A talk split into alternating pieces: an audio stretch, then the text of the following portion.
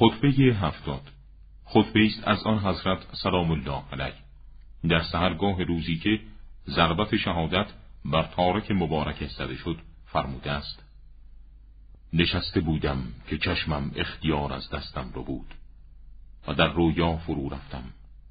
رسول خدا بر من ظاهر شد و عرض کردم ای بر خدا از امت تو چه کجیها و خصومت و لجاجت ها دیدم.